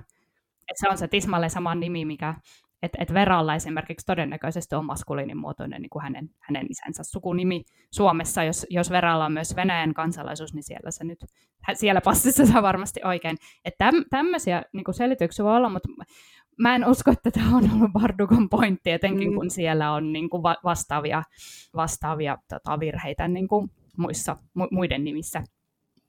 Et tässä varmaan silleen vaan... Laiskuus iskenyt. En mä tiedä, onko se laiskutta, mikä, mikä ajatus siellä, siellä on. No laiskuudelta se tietysti vähän tuntuu tai välinpitämättömyydeltä, mutta mä en voi mä en voi tietää, mitä hän on tarkoittanut. Ja siis äh, kai sekin on teoriassa mahdollista, että hän tietää kaikki ne asiat, ja ollut sille XD-kirjoitan tämmöisen, on paha niin, niin, että, ei, niin, että ihan sama, tämä kuulostaa siistiltä tämä Grisha. On se siisti sana siis silleen, niin kuin itselle se kuulostaa niin kuin, tosi hienolta. Joo. Mutta niin kuin sit, kun en mä edes tiennyt tota, totakaan, niin kuin, että se on Masa. Se lempinimi. Se on Masa. Niin. Sä voit laittaa Grisha-nimisen tyypin sinne Neon kaupunki kolmoseen pyörimään. Varmaan. Sitten se kor- kokee jonkun karmean lopun. Niin. Ei tämmöistä. Niin, vähän niin kuin Inna oli siellä kanssa. Niin. Olemassa ärsyttävä. Mutta me ei tunnettu silloin, kun me kirjoitimme Inna. Mä että mä en aio muuttaa nimiä vaan, koska mä oon tutustunut Innaan. Ei Joo. sitä tarvitse muuttaa. Joo. Se oli ihan, ihanaa, että minun nimi on joskus jossain kirjassa, koska no niin. minulla on semmoinen nimi, että sitä ei suomalaisista lastenkirjoista ikinä löytynyt, eikä ei ollut lapsena nimipäivää. Ja, oh. Joo, ehkä ei lähetä tähän mun nimitraumaan nyt ollenkaan. Nyt minun nimi on nimipäiväkalenterissa ja kaikki on hyvä. Hyvä, hyvää nimipäivä. no niin, se on, se on, se on tuota elokuussa se nimipäivä. Että mä, mä oon hyvissä ajoin nyt toivottavasti. ihanaa. Tätä, näistä nimistä siis nyt ha- haluan ehkä myös tehdä semmoisen en mä tiedä, disclaimer vai selitys vaan vai mikä, mikä tämä nyt on. Mutta siis Gorkihan on myös jonkun nimi. Mm. Se on sukunimi ja sen, no ensinnäkin se on siellä use, useita merkityksiä, tai siis se on kirjailijan sukunimi, se sanana tarkoittaa jotakin, ja tämän kirjailijan nimestä johdettuna on sitten semmoinen tai neuvostoliittolainen ö, glam metal bändi, se Gorky Park, johon, johon varmaan viittasi jossain vaiheessa, niin tota, että voitaisiin me niinku tämän mun puheen perusteella olla silleen, no onhan ne on kaupungissakin niinku tuommoista pelleilyä, mutta mä myös jotenkin ehkä ajattelen, että se on tahallista, tai niinku tämä on... Sinä saat, sinulla on oikeus pelleillä. Koska sä, sä tiedät säännöt, niin sä pystyt rikkomaan niitä. Niin, jotenkin toi on niin se, se mun ajatus plus se tietynlainen komiikka, semmoinen anteeksi pyytelemätön komiikka kuuluu. Mä, mä itse pidän ne kaupunkeja vähän semmoisena kasaripastisseina. Mm. Et se, se, kuuluu siihen, mä en, mä en saanut tota, Masaversesta semmoista fiilistä, että sen on, sen on tarkoitus olla, niin huh. en aio katsoa TV-sarja. Tämä herättää minussa vaan ärtymystä, siksi Joo. mä en yleensä, yleensä vaan niin kun, ota kantaa asiaan, koska sillä ei sinällänsä ole mitään merkitystä ja on kiva, että ihmiset tykkää katsoa ja lukea näin.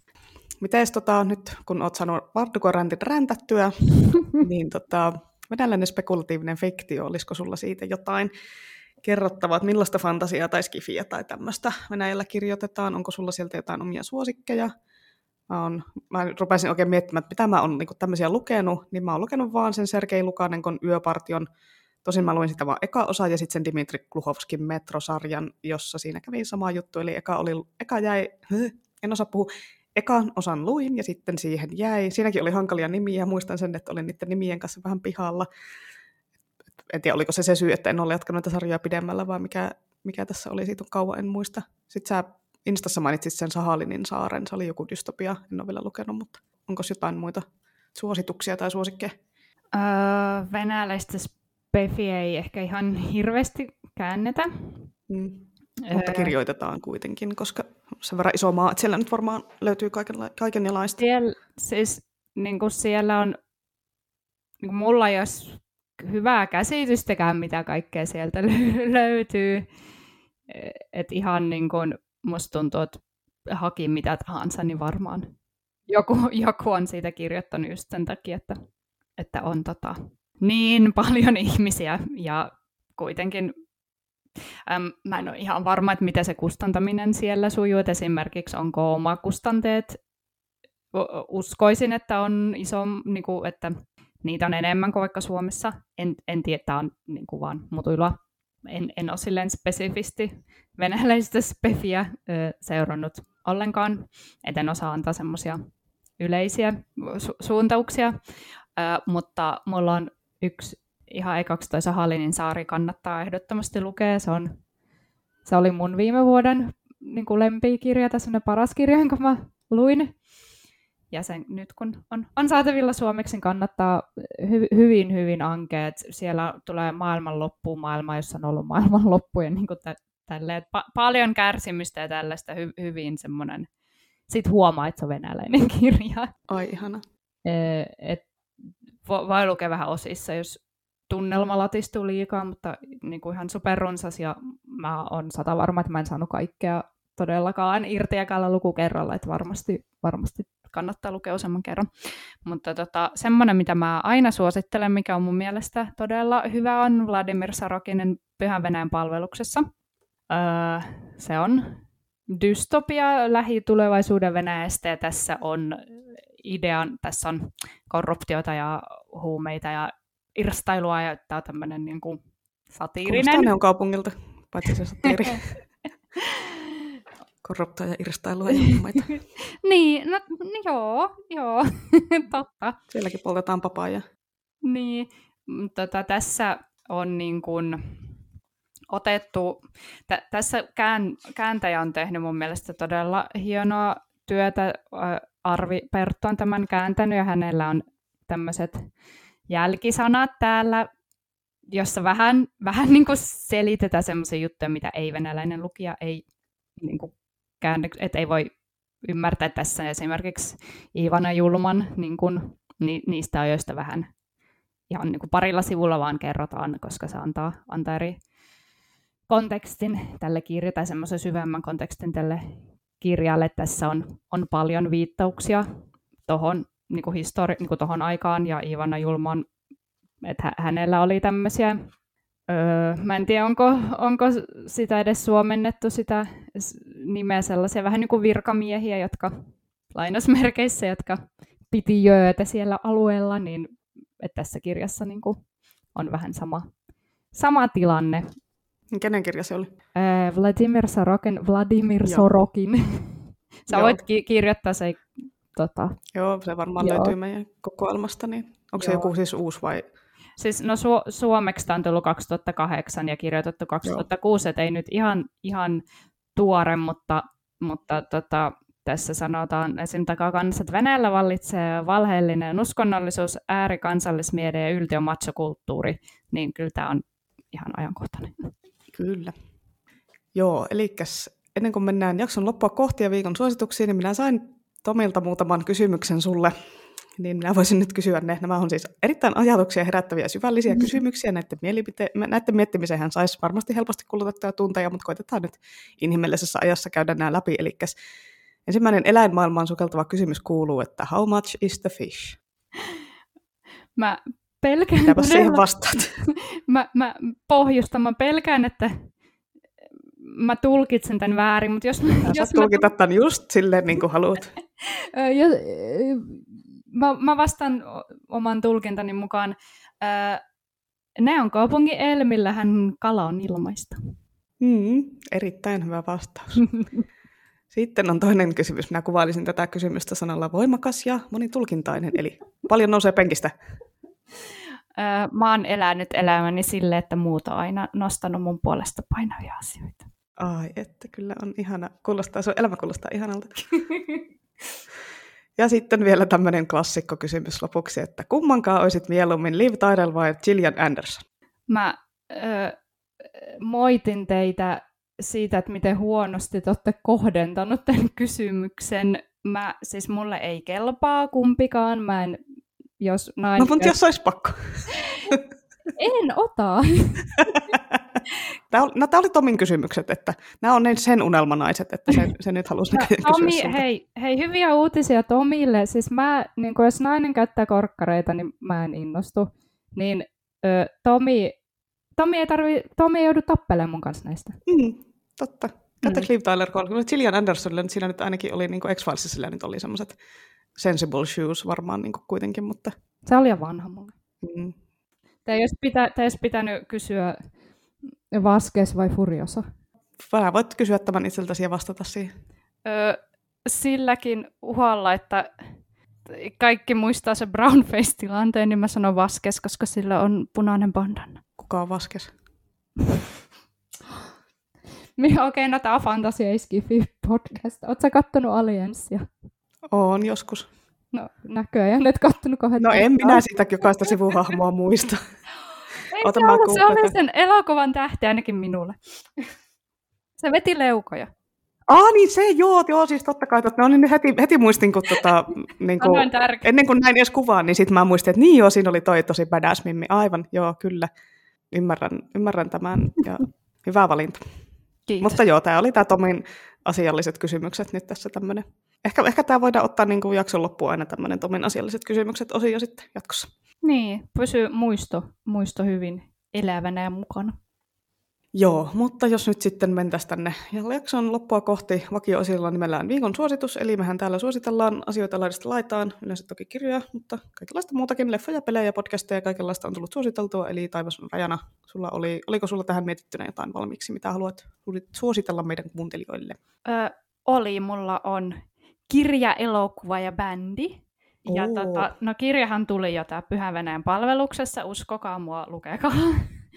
Ja tota, elokuva on The Lost Boys. Ja siis Schumacherin elokuvasta kyse ei siitä suomalaisesta, sitä en ole nähnyt. Öö, Onko Suomessakin Lost Boys-niminen elokuva? On, on, on. on. Okei. Okay. Mm. Mä en katso näistä elokuvista mitään, en mm. muistanut Vaskoessia ulkoa enkä, enkä mitään. Ei se mitään. Öö, tota, Tämä on hauskin vampyyri-elokuva, jonka voi katsoa mielestäni. Ja tämä on Tämä on varmaan Neon kaupungin suurin innoittaja. Mä löin mikkiä, kun mä innostuin niin paljon, aloin elehtiä täällä. No niin. Katso, niin, toivon, että moni on jo nähnyt. Tässä vampyyrit on äh, Kaliforniassa. Kasarilla. Kasarilla. Loistavaa. Se on, se on kyllä hieno elokuva, pitäisi katsoa uudestaan, en ole katsonut pitkään aikaa. Mm. Se oli se, ja sitten mä haluaisin myöskin vähän Neon kaupungin hengessä suositella teille Icepeak-bändiä. Kirjoitetaan niin, että se Ice-sanan E on kolmonen. Tämä on tämmöinen ö, moskovalainen elektronisen, ehkä vähän kokeellisen musiik- semmoista musiikkia tekevä bändi. Näillä on paljon englanninkielisiä biisejä myös. Ja mä uskon, että tämä on semmoinen, että voi kiinnostaa Suomessakin. Tämä on hyvin kantaa ottava ja semmoinen, semmoinen bändi, että ne on ollut niin kuin mielenosoituksissa ja tämmöisissä ja niiden tuotannossa otetaan kovasti kantaa. Ollaanko nämä suomeksi, suomeksi anteeksi, englanniksi vai venäjäksi? Äh, siis o, sekä että, mutta on, on monia biisejä äh, englanniksi. Mahtavaa. Että I Speak, kokeilkaa semmoinen. Täytyy käydä tsekkaamassa. Nonni, alkaisikohan tässä olla höpöttelyä tarpeeksi? Voidaan siirtyä vitsiosioon ja loppulepinointa kohti, vai onko sulla vielä jotain, mitä haluaisit erityisesti kertoa? Mm, mä vaan suosittelen, että lukee Kaneon kaupunki. Se on Noniin. ainakin meistä todella hyvä. Vi- viittasin minuun ja uskalla nyt, no toivottavasti Susanna ei ole eri mieltä, mutta ehkä kyllä Innakin näistä vissiin tykkää. Joo, ihan jees 3 kautta 5. Hei. Hehe. Ja siis minähän annoin Dessille etukäteistehtäväksi keksiä puujalkavitsin, jos vaan semmoinen onnistuu, ja ilmeisesti onnistui, vitsi löytyi, voit, haluat, haluatko vielä kertoa sen, vielä kerkeät perääntyä? En peräänny. Öö, mä oon todennäköisesti pöllinyt tämän jostain. Ei haittaa, ei, ei, ei, kaikki meidänkään ole oma keksimi. Joo, tämä on basistivitsi. Oi. Lempity, lempivitsini. Loistavaa. Basistit on myös minun suosikkeja. montako basistia tarvitaan vaihtamaan lamppu? No? Kolme. Yksi vaihtaa lamppua ja kaksi pitelee lampun valon pyrkivää kitaristia. Oi, toi oli uusi variaatio. Se olikin kitaristivitsi. Se olikin kitaristivitsi. Sudden twist. Ah, ihanaa, mahtavaa. No niin, se jakso alkaisi olla nyt siinä. Eli kiitoksia kaikille kuulijoille ja tervetuloa muu ensi kuussa jälleen mukaan. Ja erityiskiitokset Dessille, että olit mukana. Ihana oli saada sut tänne vieraaksi. Oliko sulla yhtä kivaa kuin mitä etukäteen kuvittelit? Suosittelisitko muillekin tätä kokemusta? Voit antaa arvosanan kokemukselle. Kolme kautta, Kolme kautta viisi, ei vaan. tota, siis mulla oli tosi hauskaa, oli ha- vielä hauskempaa kuin odotin. Totta kai mä suosittelen muillekin tätä ja erityisesti suosittelen, että kuuntelette Lohikäärmen radiota. Yeah. Eli jos teille kuulijoille nyt sitten heräsi kysyttävää tai kommentoitavaa, niin meille saa tulla höpisemään Instagramissa tilille Lohikäärmen radio, tai sitten sähköpostitse voi lähestyä lähettämällä mailia osoitteeseen lohikaarmeradio.gmail.com. Joo, ensi kerralla on sitten mukana myös vieras, mutta kuka hän on ja mistä me puhutaan, no se selviää sitten vähän lähempänä, ei paljasteta vielä kaikkea. Mutta siihen asti, hei hei, pitäkää miekat terävinä. Hei hei. Sano säkin hei hei. Mä just sanoin, sanoinko mä niin hiljaa? Okay. Koska mä just puhuin sun päälle. No niin. Hei hei.